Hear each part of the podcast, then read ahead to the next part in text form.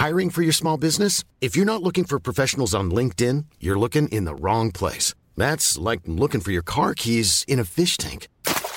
LinkedIn helps you hire professionals you can't find anywhere else, even those who aren't actively searching for a new job but might be open to the perfect role. In a given month, over 70% of LinkedIn users don't even visit other leading job sites. So start looking in the right place. With LinkedIn, you can hire professionals like a professional. Post your free job on linkedin.com/spoken today. Heraldo Podcast, un lugar para tus oídos. Noticias del Heraldo de México.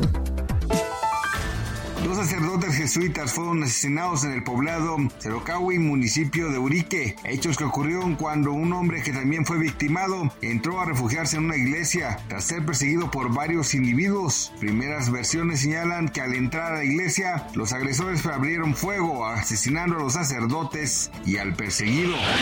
En la mañanera de este martes, el titular de la Subsecretaría de Prevención y Promoción de la Salud, Hugo López-Gatell, informó que hay un aumento progresivo en los casos de contagios por el COVID-19. Sin embargo, aseguró que sucede de manera lenta respecto al pico que hubo en la pandemia.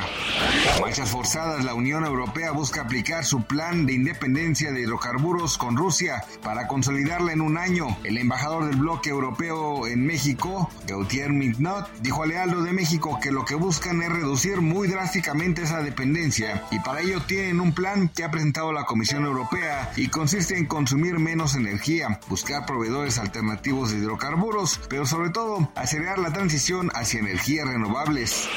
Fernando González Piña, vicepresidente de Onexpo en CDMX, Valle de México, comentó que nuevamente se está enfrentando el aumento de los precios nacionales del crudo, que consecuentemente ha afectado a las gasolinas. En entrevista con Gabriela Tlaseca para Noticias de la Mañana de Lealdo Media Group, indicó que la situación se ha podido manejar gracias al apoyo que han recibido de los subsidios. Sin embargo, no es suficiente.